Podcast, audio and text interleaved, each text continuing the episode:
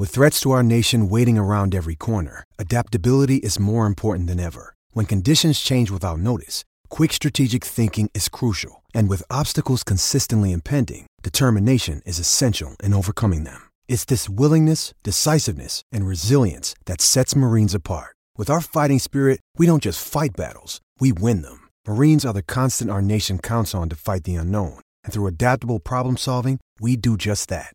Learn more at marines.com.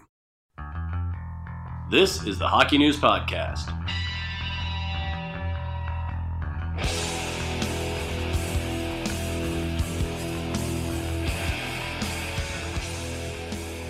Hey everybody, the Hockey News Podcast is here. It's Matt Larkin. To my left, Ryan Kennedy. To my right, Ken Campbell and his Vavavoom Coke can. And it's time for our trade deadline preview podcast. And I, I feel like before we dive into this, I need to give an immediate disclaimer that if you're listening to this in a couple days after we've recorded it, it's it's entirely possible some of these guys are being traded. So don't get upset. Just be happy that we were right for talking about these guys. Uh, but we apologize if any part of this podcast is dated. Hopefully not. And with that, let's launch into it. So first of all, guys, I think we should start kicking around a few of the biggest names that everybody's been talking about.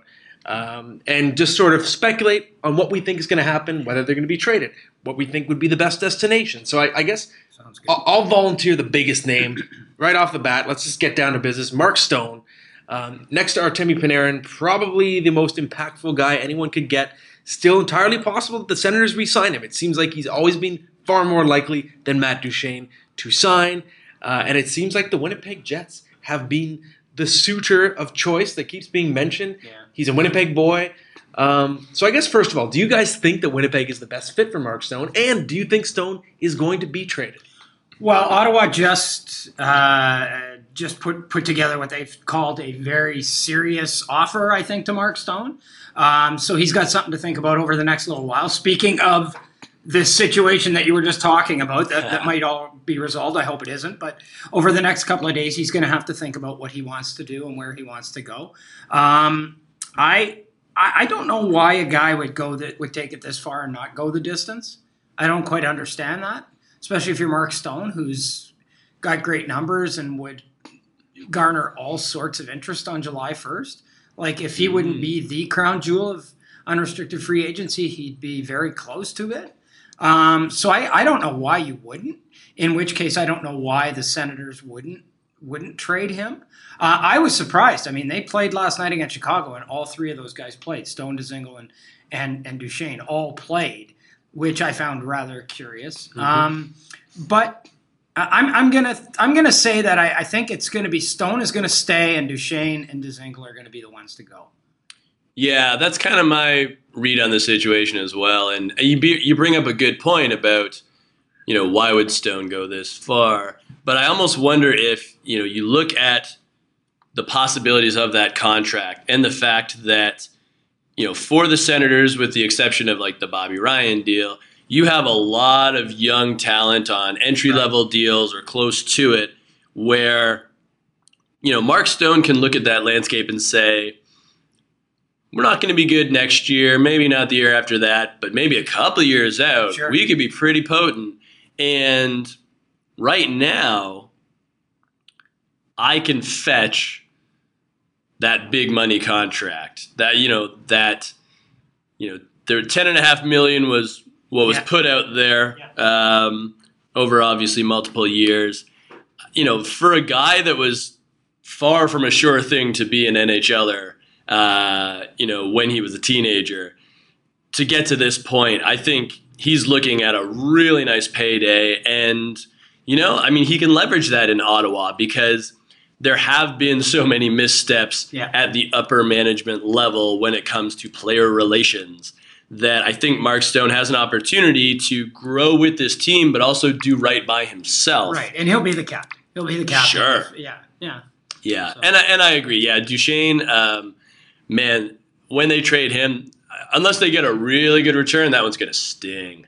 When you think about what that's they gave up to get him in the first place, that's going to look real nasty. It, it would show evolution record. from Pierre Dorion, though, if he's willing to put aside his pride and sure. make the deal, even though it's going to highlight You know, people are going to start doing the math. Well, let's see, what did you trade to get him? Yeah. But I think it's worse than you know losing him maybe for nothing or Yeah. who knows, right? And I, I think I'm with uh, you, Ken. That Stone to me has always felt like a guy who's going to stay, and Yeah. he's repeatedly ex- expressed how much he loved Ottawa. And I, I know this is this is just entirely like superstitious, but when I talked to Duchene in January and asked him about the trade, like I read his eyes, and, he- and I, I felt like I could just feel it that he's that he didn't think he was going to be there Right. uh, in the Right, in the long right, run. You know, right. that's great analysis right there. And- and you that's hard hitting stuff. There. Blink twice if Eugene Melnyk's behind me. You know what though too I think though that that you know I mean it behooves it almost behooves Ottawa to get Stone back under contract because in a strange way because then Mark Stone's not out there then the market becomes that much tighter you know like I think one of the th- problems with this market right now is it's a, it's a it's a it's a seller's market I, I'm Mhm. sorry it's a no it's a buyer's market It's a buyer's market. it's a yeah. buyer's market. I'm sorry, yeah, because there's so many good players that are purported to be out there right now. Yeah. So you take one of those guys out of the mix, maybe Matt Matt Duchene and Ryan Dzingel become that mu- much more valuable Yeah, because Mark. Mark Stone. Yeah. So you've got Mark Stone back. You've got that corner Stone back in your lineup. I see what you did there. And yes, it, yeah, and and then and then then suddenly Matt Duchene and Ryan Dzingel are worth a little bit more because Yeah. the market's tightened up a little bit. Fair, fair. Yeah. And, and we may as well just keep the Senators train going and talk about the other big name involved, Ryan Dzingel. No, just kidding. It's Matt Yeah. Duchene. No disrespect to Ryan Dzingel. Uh, Duchene has always felt like the guy who's more likely to go. I, I think partially because Stone, it's almost like a guy that he makes more sense as a long-term fit for Ottawa because his game is the type of game that will age well. It's not based on speed. It's Mm. based on savvy and smarts and defense. And angling and yeah, that's yeah, right. yeah, Whereas yeah. Duchene, Yeah. if Duchene loses his speed when he gets older, then the contract, the next, the next deal he signs might not, not look as good. So Mm-hmm. it does make sense for the Senators to trade him. Uh, the question is, where does he go? I, I would love to see. I know that it's funny. There's been so much talk of Stone going to Winnipeg, but to me, I would love to see Winnipeg replicate the trade they made for Paul Stastny last year because they're in win now Mm. Yeah. mode, and they. Yeah. I think they could use an upgrade at the second line center position, pushing Little down uh, into the third line role, just like last year. It Mhm. worked so well, Mhm. uh, and I just think it, it just feels like it's not Winnipeg's year per se, but they're still in a strong window. where They have they have so many big RFAs, you know, Lion Kyle Connor to re-sign Jacob Trouba in the summer, and they can take a good shot this year. And they still have that deep prospect pool to trade from again and again. They can they could trade. I mean, e- they could easily spare a Kristian Vesalainen type, someone like that, Yeah. and it's barely going to make a dent because their roster is so stacked at the NHL level. What do you guys think in terms of Duchene destinations? Uh, yeah, I think I think Winnipeg makes sense. I think anywhere makes sense because everybody's Sure. everybody's looking for uh, a good second line uh, center. Um, you know, I look at. I mean, we're going to get to this later, but I look at a team like St. Louis. Mm. Um, you know, Tyler Bozak's our second line center right now. Yuck. Um, David Perron's coming back. This team doesn't need anything other than depth down the middle. They've got everything other than that. Um, you know, and, and like so so you, you're talking about Duchene here. I- the only thing I wonder about Duchene is is he going to become what until recently Ryan O'Reilly Yeah. was Uh, was a really good player who just happens to have losing follow him everywhere. yeah, you know what I mean? Yeah. And and and I look at but I look at Duchene and I look at Dzingel and like I'm thinking somebody's going to overpay for Dzingel. mm. Either either or both of at the trade deadline and in free agency. And part of the reason why Brian Dzingel looks so good is he's been playing with Matt Duchene. Yeah. Um, so yeah, yeah, I think I think yeah, I think he's I think yeah, I think I think we're sort of all on the same page in that sense, and that Duchene will probably be the one to go. And and if he goes to Winnipeg, I can see you know their first round pick and Vesalainen as as as the the uh, the, the guys coming back. Yeah. Maybe you know maybe they even have to throw in a. Do they throw in a Jack Roslovic? Do they have to? Ooh. That's, they- the, that's yeah. the big. That's the million dollar question to me for Winnipeg if they're going to go for a Stone or Duchene. Do you have to sacrifice a, a roster player NHL prospect, or can you do it with a Dylan Samberg? instead? Yeah. But but you can do it in Winnipeg because they're the they're the second youngest team in the league. like wild. Winnipeg is in such an enviable position. They're a Stanley Cup contender and they're the second youngest team in the league. So I I talked about this in an upcoming features. They're kind of on a dual prong thing where they got, got where they're trying to win and they're trying to develop too. Yeah. Um, so I think they could like if it comes to the situation where okay we need this guy we're going to overpay for him. Mm. It's as simple as that. We're going to overpay for him because everybody wants him. Okay, we're going to step up and we're going to be the ones that overpay for him. And then you say, okay, now we're set. Now we're set for a, a legitimate Stanley Cup run. Yeah, and it sounds like Nic Petan is a player that Winnipeg would be willing to part with. Um, you know, there- there's high expectations based on his his junior career with Portland, and he's Yeah. had some ups and downs at the pro level. But again, you know, if you're a team that's rebuilding and you look at you know what Nic Petan has offered in the past, then maybe say, okay, well, if he's part of a package, then you know, that's pretty nice. And you, you look at guys like Mason Appleton. Uh, I mean, the Jets are just so good at those mid to late round Yeah. picks lately. They've done a fantastic job. Um, you know, Sami Niku. I mean, maybe they don't want to part with him because I, he could be a really good blue liner at the NHL level within a year or two. He would be a blue liner. He would be a regular on half the teams in the league. right? yeah, Yeah. Yeah. Yeah, It's so- just- you can't get in because they got a because, blue Winni- because Winnipeg. Because Winnipeg. Because Winnipeg. That'd be a nice defend- sketch for Ottawa. Yeah. right? Yeah, so you, you you you have to ask those questions if you're Winnipeg, where it's like, okay, well, if it gets us Matt Duchene and that gets us a Stanley Cup or close to it, then if, is that the price we have to pay? And Right. I mean, Kevin Cheveldayoff has exercised some pretty good judgment in his tenure in Winnipeg, and there's going to be some tough decisions. But it's now. Like it's now. Oh, it's right? now. It's now. Yeah. Okay. So so like what Winnipeg's sitting there the dilemma that Winnipeg has right now is they're sitting there going, We're gonna be losing a guy who's gonna go somewhere else and be a star. yeah, You know? And we have to we have to be at peace with that. Like, like Dallas have- with Jarome Iginla back Right, in the day. exactly. Yeah. We have to be okay with that. So we know that Kristian Vesalainen or Jack Roslovic or whomever is going to be a stud at this level. But you know what? We are saying to our fan base, look, we haven't given you a ton to cheer about since you've been here. Last year was good. The year we made the playoffs and got swept in a great series against Anaheim, that was okay. But you know what? We've got our room here now. We got to go for it. And we fully knowing that very good chance Matt Duchene's going to play 18 games and the playoffs mm-hmm. here and never we'll never see his face again. right. But you got to take that up. You got to take that chance sometimes. right. I think so. That's why you do this. That's why you draft all these players. Exactly. That's why you stockpile your system. Exactly. I think a lot of people forget that. The reason why you have the prospect depth is so that you can use it as an asset. Yeah, it's an asset. Right. Yeah. Uh, another guy who's probably going to attract some similar depth in a trade or maybe a pick, maybe two picks, who knows. Uh, Wayne Simmonds has felt like one of the, the clearer cut rentals uh, out there as opposed to the will they or won't they UFAs, you know, Panarin, et cetera. It seems like Simmonds getting dealt as a foregone conclusion. He's got that playoff friendly game, especially when the refs put the whistles away, and he's very physical, net front presence, and I think can add a lot of just snarl to a team that needs it. Right. Uh, to me, Wayne Simmonds, I would like to see him. I don't know if ah, people. I, okay, I need to preface this. There's this myth that no one's willing to trade with their rival or in a division. That's not true. It happens. So if you're the Philadelphia. Flyers, are you willing to send Wayne Simmonds To to Pittsburgh? Right. Pittsburgh. And especially because if the Flyers, I mean, the Flyers are hot. That's where it becomes a little bit complicated. But if they Yeah. decide Yeah. they're still going to treat themselves as unlikely to make the playoffs, then you think, oh, we're not going to have to face Wayne Simmonds in the playoff series anyways. Maybe he'll sign elsewhere later.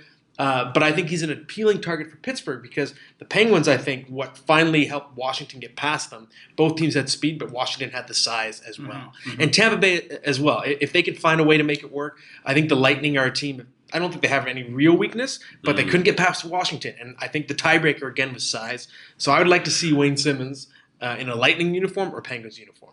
What about, what about you guys? Well, it's interesting. I mean, what would Pittsburgh give up though? Like, what do they have? Yeah. this year's first round pick. Yeah. Yeah, that might be enough to me to get Wayne Simmonds. Oh, that should be enough. yeah. He hasn't. He hasn't been He's not killing it. great. No. He hasn't been great Yeah, this year. yeah. And that's the thing with Philly. They're winning, but are they? Is Wayne Simmonds really? He's not the driver, Yeah, so that's what does makes he's this not, interesting. He's not driving this winning streak, right? Yeah. So yeah, so I mean that's what makes this, and I think that's what's going to drive his value down a little bit. little bit. I think he's a guy that at the beginning of the year, like he he'd be one of the top guys on the board. Right Yes. now. Yeah. He's not anymore because he hasn't had a very good year, and and then you look and you go, okay, lots of miles, hard plays a hard game, getting older, and then you go, mm, yeah, you know, But as a rental, as a rental, yeah, yeah, I think you're okay. And the, I mean, for me, I wonder how much of his role in Philly has been dictated by the arrival of James Van Riemsdyk, who Mm-hmm. has that similar net front presence. Totally different players in terms of physicality, but Right. just in terms of tipping pucks and that sort of thing. Yeah, on the Um, power play. Yeah. Yeah, I, for me, I wonder if it's a Toronto or a Boston. You know, I mean, Boston they love Yeah, they yeah. love the hard edged guys, and. Simmonds would certainly um, bring a nice element to that lineup. And with Toronto, they don't have anybody like that. Mm-hmm. Um, so if, if you had him, And he's a Toronto kid. and he's a Toronto guy, Which would he'd be juiced up to be here. Totally. be totally psyched to be here. I Yeah. can hear Don Cherry's voice already right now. Toronto boy, tell you Yeah. right Yeah, now, yeah, yeah, Scarborough yeah. boy. I remember watching him play.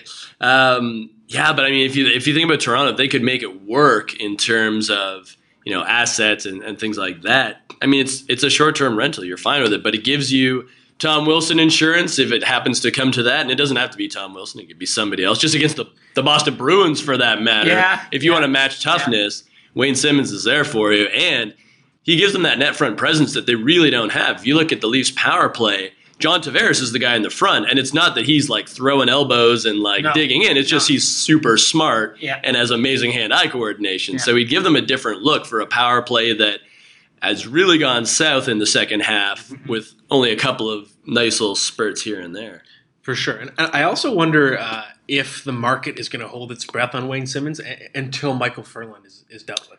Yeah. Because assuming the, the Hurricanes don't decide to keep him as an in-house rental and they want to trade him, it's almost like his skill set is a young Simmonds. It's like a, a younger Yeah, model. yeah, Yeah. yeah, yeah. so I, yeah. and he, he'd probably cost a little bit more, but I, I wonder if teams So are gonna then he pursue becomes a him. plan B, Yeah, he's a right? consolation prize Yeah, if, yeah. if you don't get a Micheal Ferland. And the, What- and, and I think, and I'm going to go on the record here as to saying that I think if Micheal Ferland and or Wayne Simmonds get traded, they're both somebody's going to overpay for both of them. Mm. Yeah, I think so too. Yeah, for yeah, sure. yeah. Yeah, They're, it's just that they're it's that type of skill set people get excited about. But it's the you know, I think people have visions of, of you know like the Rick Tocchet trade when Sure. the Penguins got him, like the Yeah, guy yeah, that brings yeah. the extra grit and Yeah, yeah. heart and soul. Uh, so now let's talk about arguably the biggest name of all, uh, unless it's Mark Stone, but Artemi Panarin and the, the Blue Jackets. Uh, as, as of the recording time of this podcast, are I believe one point up or tied for the last playoff spot in the East. They're hanging by a thread.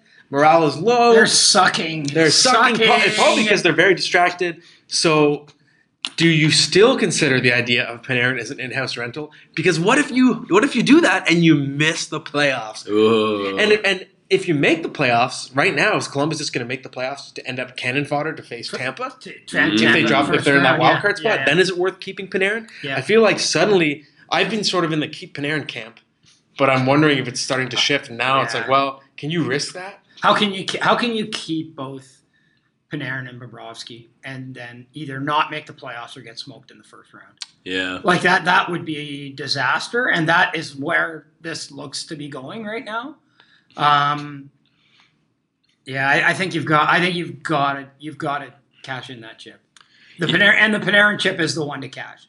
I mean, as as checkered as Bobrovsky's playoff history has been, and it has been very checkered, and as kind of suboptimal as he's played this year, I still think he's the guy that would stay. I think there's just too much. There's just too much there, you know. But I think Panarin is a guy you could move and get a very, very good package for. Yeah, and I think it, you know Elliotte Friedman mentioned Dallas uh, in his column, and as soon as I saw saw that, I thought to myself, Dennis Gurianov is a player that hasn't been able to find himself in the Stars lineup. He's you know been shuttled down to to Texas, but he's got a lot of upside still, and I wonder if you know Columbus facing down this possibility of losing these guys for nothing or a discounted return, if you can go to a team like the Stars, who, you know, obviously are not the top dogs in the West by any stretch of the imagination, maybe you can get a really nice package with some high end elements like a Gurianov and, and, and say to yourself, look, you know, Panarin wouldn't play ball. We, we did what we could. At least we're going to get a decent return. And whether or not we make the playoffs, um, you know, we're just going to have to deal with that. Yeah. And Dallas is interesting to me because they clearly need that forward depth. I don't know if they can get enough to get over the top, but uh, with Jim Nill, it's hard to say because I think everyone loves Jim Nill. He's one of the like nicest GMs you'll ever talk to. But I think it's pretty clear he's getting very low on leash, and I think Mm. I think fewer GMs are, are under more pressure to make something happen. And I, as far as I know, he has the green light still to get aggressive. Uh, so that would be an interesting kind of go for broke trade for that team. Uh, what about Kenny? I know you were talking to me about this guy earlier today before the podcast, Mr. Chris Kreider Yeah. in Manhattan. Yeah, year left on his contract at four and change, I Yeah, think. four point six. I believe. Um, so a really, really like a, a very favorable situation, and a, and a re- and a guy that I think would really be, uh, if if he were put out there to be, you know, there there'd be some real interest for that reason. You know, he's playing he's playing a lot better like that. He's playing with Zibanejad and Zuccarello on that top line, and they've been lights out lately. They've been very, very good. Um, and I just think, you know, I mean, he's 27. He's got a year left on his deal. Um, you could keep him, but then you've got to resign him. And then, you know, where's he going after that? Is his, is it, you know, I mean, has he played, has he played his best hockey? He's kind of playing really well right now. I think you sort of sell high on this guy and you move him and you get, you know, that, that package of prospect, pick, Mm. player. Yeah, that, see, that one's a tough one for me because he's he's kind of right in the middle where if you're the player, you look at the Rangers and you say, okay, well, we're not going to be a Stanley Cup team for a couple of years. But again, just just like uh, Stone in Ottawa, you look at what New York is building, and it's Yeah. like, man, they got some nice players. Uh, you know, a lot of high end picks coming up in the draft. If Tampa wins the cup, it gets even better. Um, you know, a second rounder turns into a first and you're not that old, it's a really tough situation because, you know, being as athletic as he is, Yeah, and fast. yeah, I wonder like could he be a leader on that team as they transition? I I don't envy the position of anybody involved because I don't think there is a right answer in that scenario. Yeah, it's tough. I, I've been saying for a while. Uh, I feel like Chris Kreider is a test for Jeff Gorton because Mm. to me it's tempting to keep him uh, playing the best hockey of his career, uh, but at the same time, the price uh, to me he's a Simmonds or Ferland rental, but on steroids. He's not a rental, Yeah. but he's got that power forward game, but also with more skill, I believe, than either of those guys. Uh, and to me, the Rangers, it's like if they're really doing a scorched earth rebuild, by the time they get good again, Kreider might be nearing the end of his prime, and at that point, he'll be signed to a long, long-term deal, maybe six, seven million a year. Yeah. I wonder if the Rangers are better off trading Kreider this year for so two playoff runs, Right, two- exactly. and getting That's- the, the moon for him. You and can- that's the key. Nice That's- return. And to me, that's the key right there. Is if you're trading for Chris Kreider at this deadline, you have him for two playoff runs. Yeah. Exactly. You don't just have him for one; you have him for two. And I mean, quite funny. I mean, you also have him so that you can start negotiating with him on July 1st to, Yep. to for an extension, right? Exactly. So, um, yeah, no, I think, I think if, yeah, I mean, it is. It's a vexing situation because I, I mean, I think what the Rangers have to decide is what's our future with Chris Kreider. Yeah. And and if we do see a long term future and the scenario that you mapped out, um, Ryan, then yes, I do see a situation where he stays. But if they've decided, look, uh, you know, we're not going to be good enough for the next couple of years, and by the time we're good enough, he's probably going to be into his declining years, than you deal now because a team is going to pay a lot more for Chris Kreider, knowing them ha- they have him for two playoff runs rather than just one. Fair. True. Uh, another name that, that Ken, you volunteered for our little trade list today. Uh, an interesting name because he's a big time prospect, or at least a year ago he was seen in that light. It's changed a little bit. Uh, Eeli Tolvanen, Nashville Predators, their top prospect at forward, a guy who Ryan, you would you would sort of foreshadowed that it was going to be a tough transition for him to the North American game. It has been, but we know there's a lot of upside there. Mhm. Smashed Kuznetsov's records in the KHL. Was great at the Olympics, et cetera, et cetera. So, what are you thinking, Kenny? What's your reasoning for for wanting him on our little trade list? Today? Well, well, because I I think that I think that because he's going to be the guy that goes back for one of these big names. Yep. Yeah. You know what I mean? So a Duchene, a Panarin, a, you know, one of those guys. Uh, you know, if I'm if I'm Columbus and I'm dealing with Nashville for Artemi Panarin, then it's like, yeah, okay, this I'm not I'm not settling for less than this guy. If I'm Ottawa and I'm talking to, to Nashville about my guys, it's like, yeah, th- this is the guy we want. Um, it's almost like having another first round pick this year, right? You know, Yep. I mean, you're sort of starting with that. Um, so that, that's why he, to me, is is an interesting guy because I think he's going to be one of those guys that anybody who talks to anybody Nashville talks to about getting one of these big ticket guys, it's going to be okay.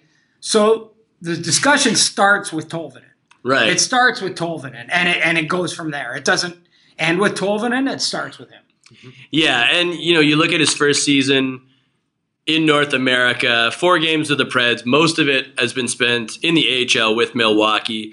19 points in 37 games, which is like decent. It's Yeah. not like blowing the doors off. no. I thought at the World Juniors, he really only got good when he went on that line with Kaapo Kakko and Anton Lundell. I thought they really brought something out in him. Um, and ironically, he was a playmaker, not a finisher. Right, Usually, right. he's he's the guy with the awesome release. Um, he, he's the guy like with the Brett waiting shot. and waiting in that tournament. Like, Yeah. when's this guy going to start showing something? Yeah. waiting and waiting and waiting. Yeah, and he made the crucial play against Canada in the quarterfinal. Um, but you're right, it took a while. And I think the upside is still there because of the shot. Um, but it's an interesting situation because if a team's acquiring him, they might just send him to their AHL affiliate, or you know they'll probably give him a tryout. I mean, if you're a rebuilding team, you might he- be he like, can- "Hey, let's see what you Yeah, got." sure. See what you can do for the last 20 games. Yeah. But is he going to be a top six guy right away next year?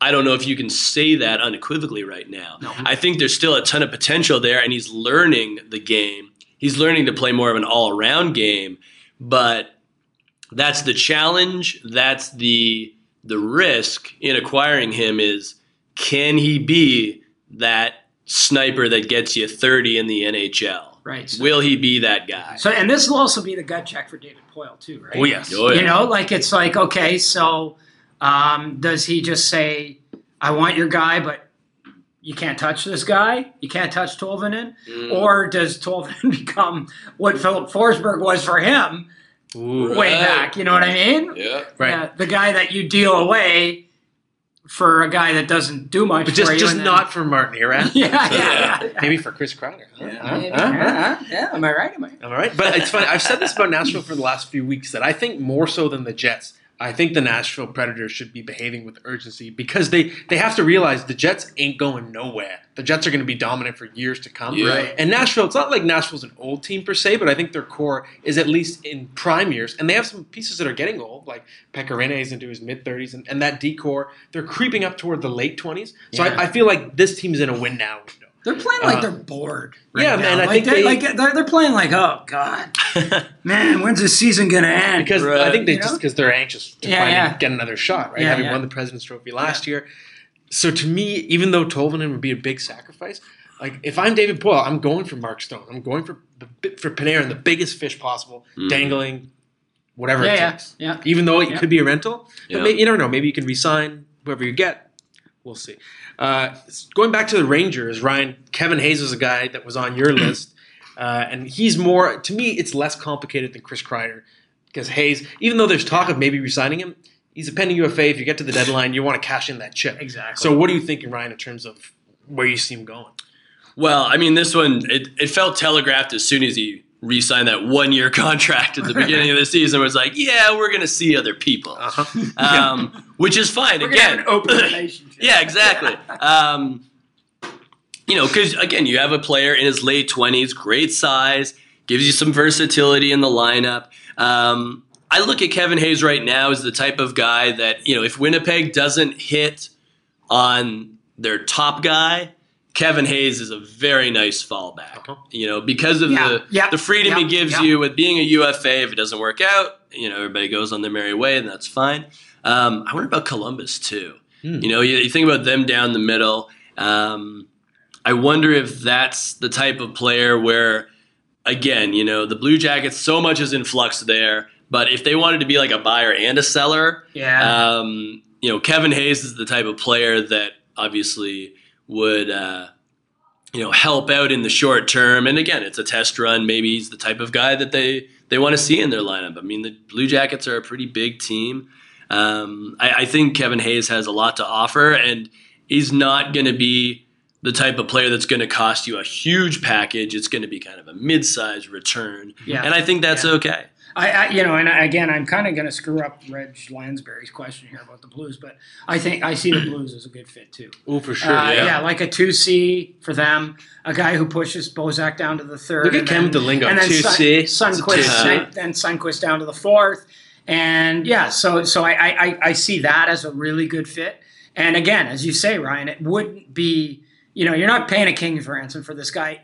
It's the this is typical Kevin Hayes for a second round pick, right? Yeah, yeah. Right. I think I And think maybe gonna and cost maybe a pro, maybe a maybe a mid level prospect. He's had a Yeah. good year. He's and he, he's got speed and size. I think he, I think Kevin Hayes might cost a first. Personally, really Yeah. okay. Yeah, Okay. I, like I would pay more for Kevin Hayes than Wayne Simmonds, for example. absolutely. Yeah. absolutely.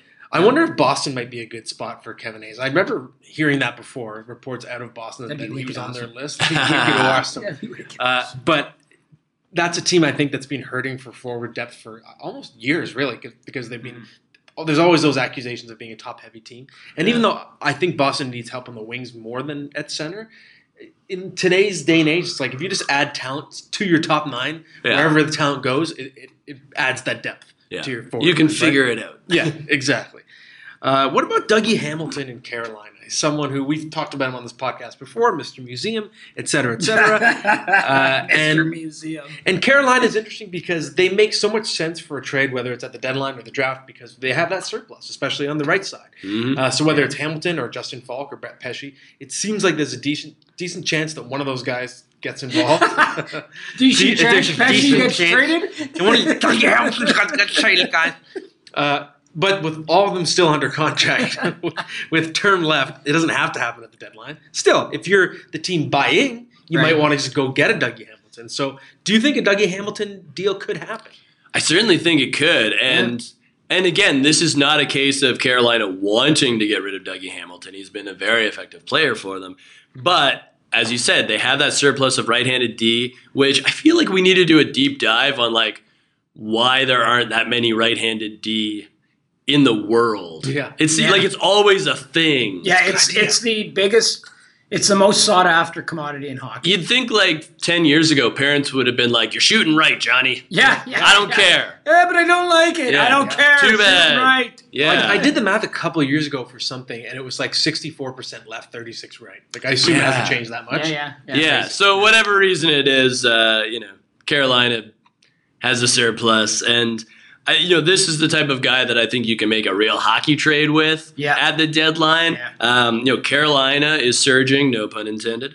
Um, and you know they want to be in the mix. It's been a long time since they've made the playoffs, so I think if they saw a deal where they could strengthen themselves elsewhere and spare Hamilton, then I think I think they do it. Yeah, I think that's one where you don't want just futures. No, you need You don't want just futures. You want something. You want Yeah. something that makes you better now. Yes. So, like, do you package like a Dougie Hamilton and Micheal Ferland for something that makes you, you know, for something really big and William Nylander. Yeah, yeah. Dun dun dun. Oh, yeah. There's a question coming later from. Whoa! Oh. Oh my God! My head just Okay, exploded. that's a good one. I think it's a good trade. Yeah, yeah. I- And I do think, uh, in this case, the Leafs for the team I would mention is the best fit for Dougie Hamilton. He's exactly what they're looking for. He's Big, exactly rangy, what they- right-handed, And they could have had him, and they didn't get him. Yeah. They could have had him with that Oh, pick yes. a long Yeah. time ago. with But I think if, the only thing is you probably do have to sacrifice a Kasperi Kapanen or Andreas Johnsson or I don't know. Well, William Nylander theoretically, yes. I don't know whether that's something that Kyle Dubas is willing to do now. We're gonna get to that later. well, though. they'd have they'd have to to make it to make the money work. Yeah. They'd True, have yeah, to, that's a to make good the money point. work. Although- it wouldn't be a matter of sacrificing because you don't want them or you want them. It's to a make matter the, of making make the money work next year. Yeah, this year yeah, they're yeah, fine. yeah. Oh, but- yeah, yeah, yeah, yeah. That's fair though. Uh, last on our trade board, uh, Jakob Silfverberg, Mr. Playoff, not Mr. Regular Season ever, but he's been consistently good in the playoffs. West Coast Jay He's- Guentzel. That's right. yeah, exactly. Silfverberg's points per game usually skyrocket in the playoffs. Uh, the question is, do you That's think? not going to happen this year. well, but is Uh, he yeah, getting a new rental? yeah, right. Yeah. Anaheim has Yeah, expressed, yeah. Bob Murray has expressed interest in re-signing him. If I'm Bob They're Murray, though, I budget think you team. get and they're a cash in budget that team. Like, they, yeah, they're a budget team too. Like, I don't know that they can do it. I, I, just, I don't know if they can afford him. Well, and you know, you look at Anaheim's situation, and again, this is a team where if you look at Silfverberg in his late twenties, I mean, if he's looking at the landscape in Anaheim, I don't think there's a lot of hope there in the short term. You know, they still have all those old guys on contracts, Yeah. and I mean, they have some some decent youth coming up. Yeah, and I mean, hypothetically, they could win the Jack Hughes sweepstakes, so that would Yeah. certainly help. That would help a lot. But if I'm Silfverberg, I look at the situation and say, you know, I want to be winning, and I'm a good player. Uh, he's got a great two way game, Yeah. as you said, Matt. Um, he can bring that offense in the postseason, and you know there should be a lot of And if buyers in Anaheim. They got they got to listen to those well, deals. again, if you're Anaheim, what like so you're gonna sign another older guy to a long term deal yeah, just to hang on to him and keep him? yeah. Like that's not working right now, guys. Not working. And he's he's just a he kind of hums along twenty goal, forty point kind of pace regular season typically. Uh, and you're really you're not a playoff team and you're not going to be one for a Yeah. while, doesn't help if he's only good in the playoffs. Exactly. Yeah. Think you want to pay for the playoff production. Exactly. Yeah. Uh, to me, I think one of the lower end shopping teams, like Dallas, might be a team that could, if they're not going to, Yeah. if they don't have the assets to chase the big fish. Even though, Mhm. like we said, we'd love to see you know, Panarin be a cool fit for, for Dallas' sake. But I don't think Dallas is like swimming in assets compared to what a team like the Jets can offer people. right. Right. So uh, that looks like the type of team to me that could go for a Silfverberg, Mm. just sort of a you know uh, depth addition if you're looking for more scoring Yeah. on the wings.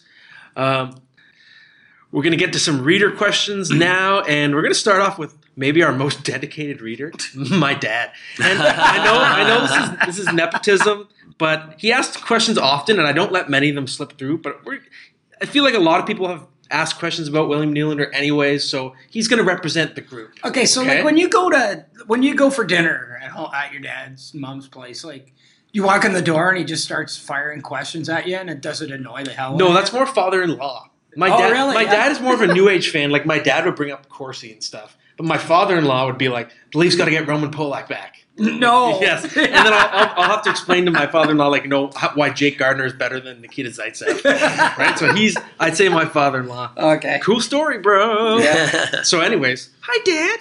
Uh, Dad, my dad asks, should the Leafs consider trading William Nylander for another D, possibly freeing up cap room to sign Marner, Kapanen, and Andreas Johnsson? It's a it's a very interesting question to me. If it comes into play, Dad, uh, it would be in the summer because Kyle Dubas has made his promise, and it doesn't mean that his word is stronger than oak, and he's never going to break this promise to not trade Nylander. But I think he's going to have to at least give that core one playoff together. So I don't think that I don't think a Nylander trade would ever happen this year, Yeah. unless the Leafs bomb out in round one, get Which crushed they by will. Boston. Which they will. Which they will. Then yeah, then you reevaluate. yeah. Do you guys agree? I agree. First thing I want to say though is that uh, obviously the apple did not fall far from the tree in terms of spelling. He misspelled both Kapanen and jo- and Johnsson, Dad. and you've inherited that. So. No, my dad's a professional writer though, so he is. This- Yeah. What what a what a family love fest. My dad does this. My dad does that. My dad could be like your dad. Um, anyways, uh, yeah, no, I, I, I think this is one that you do after this playoff. And I said it in our first podcast after they signed John Tavares, and I'm maintaining it. The Leafs are going to get, suffer a gut punch in round one of the playoffs this year, and then they're going to have to decide what they want to be and how they want to do it. And I think that this is this is a perfect example of that. Have they not had two gut punches in a row? No, but this is going to be a real gut. I think last year was this gut this punch. one's going to be a real like this one's going to be a real you know kick to the nuts Right in like the this kidneys. yeah yeah like this one's going to really hurt Yeah, Yeah. This, this this this one could be like a fan base starts to turn on you type of loss. yeah yeah Wow. If, if it happens. Yeah. Well, I, I would just reiterate, uh, you know, my Dougie Hamilton theory on that one. If you can get Dougie for a Nylander, maybe you do that uh, to shore up your D corps, become even more mobile and two way on the back end, and uh, and then maybe make a you know maybe make a run. Who knows? And you save some money on that Yeah. cap wise as well, right? Yeah. Uh, next question is from Pete Fuertes. Fuertes. Sorry, I was Fuertes. practicing my pronunciation. Uh, It's actually Fuerts. Oh, yeah. It's- what are you talking about? Pete Forts. Jeez. Uh, who stays and goes for the LA Kings at the deadline? Who will be dealt on draft day? And is Artemi Panarin really a legitimate candidate to join the crown? Lots of lots going on here, Pete. Mm. Uh, and he said thank you question Thank you. mark I think maybe we'll put the draft day talk aside because we're Right. focusing on the trade deadline. right Um, and I think if Panarin was going to join the crown, it'll be as a free agent, not, Absolutely. yeah, not as not as deadline trade. So Yeah, let's, absolutely. let's knock down that pick as well. Yeah, yeah. And what we have left is the question of who stays and who goes for the Kings at the deadline. Jake Muzzin's already gone. Does Alec Martinez become the next casualty? Same contract as Muzzin, couple yeah. years left, four Yeah. million dollars. Yeah. Uh, I feel like any team would want Muzzin as like that depth rental because of his experience. You mean Martinez or Muzzin? Oh, did I say Muzzin? You said yeah, Muzzin. Martinez. Yeah, yeah, yeah, yeah. Martinez. Yeah. yeah. yeah, scored a Stanley Cup winning goal. He did. Yes, he did. Um, yeah, I, I, but those are all reasons to keep him too, don't you think?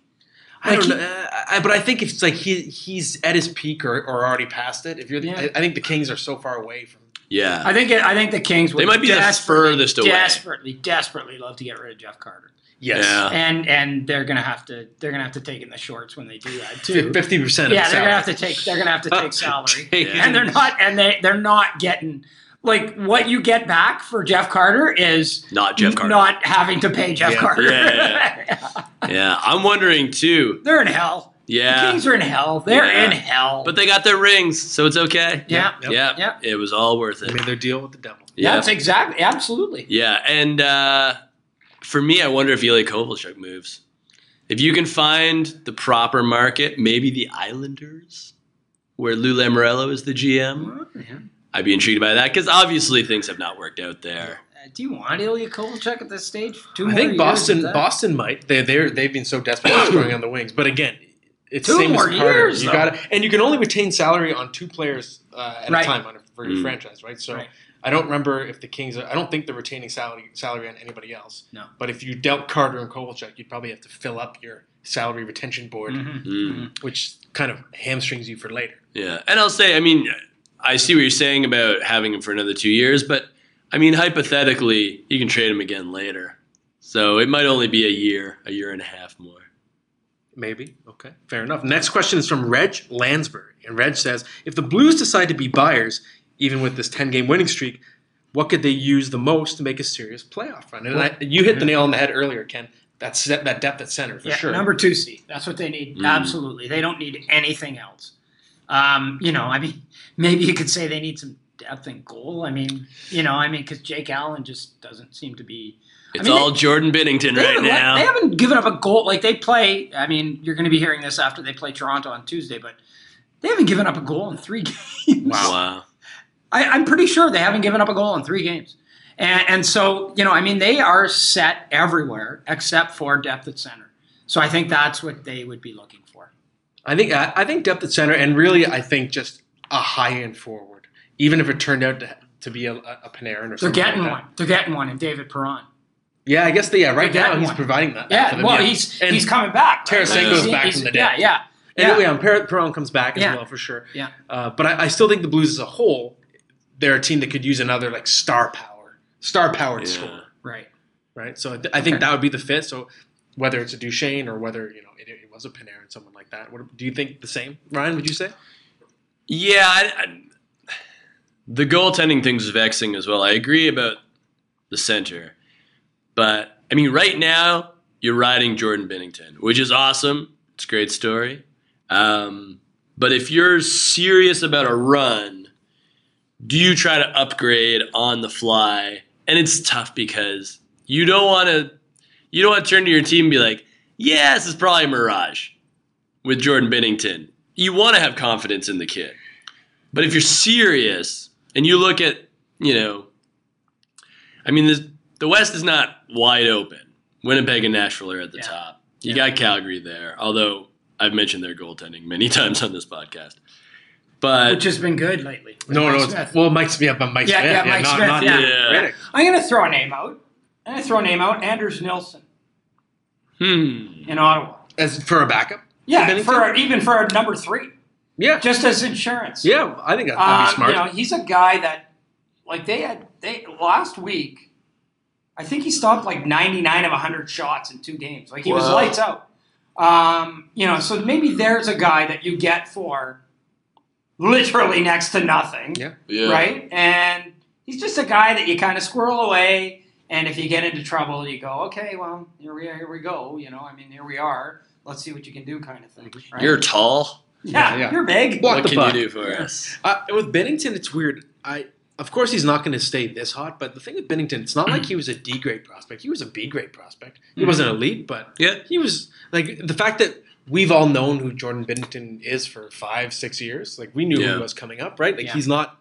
He wasn't. The Blues had a lot of depth at goaltending, or goaltending depth coming out of their system for a long time when they had Mm. you know Ben Bishop back in the day, and they still Yeah, have yeah. Husso and Yeah. lots of different guys. Uh, Jake Allen, of course, but um, he kind of got lost in the shuffle. But he was always a pretty decent prospect. So I'm not that. I don't think it's it's incomprehensible that he's going to It's not. emerge as a legitimate NHL No, star. because it takes it takes goalies that amount of time anyways. And Yeah. and now it's almost like when you draft a goalie, it's like, yeah, when he gets good, he'll be playing for somebody else probably. Yeah. You know, I mean, it takes Like pitchers usually takes five years and two or three organizations for them to, you know, not not the top end ones, but kind of the guys that find their way. You The non Carter Harts. yeah, exactly. It's like Yeah. pitching prospects in baseball. Prospects are basically used as trading tools. Yeah, Right? Like yeah. they're included in blockbuster trades for Mm. stars. Um, last question Christina Woods for the win. Christina busts out. Technically, this question is about a trade and it involves hockey, so we're going to allow it. yeah. And Christina asks, Why did I trade my Bobby Orr rookie card for a bicycle?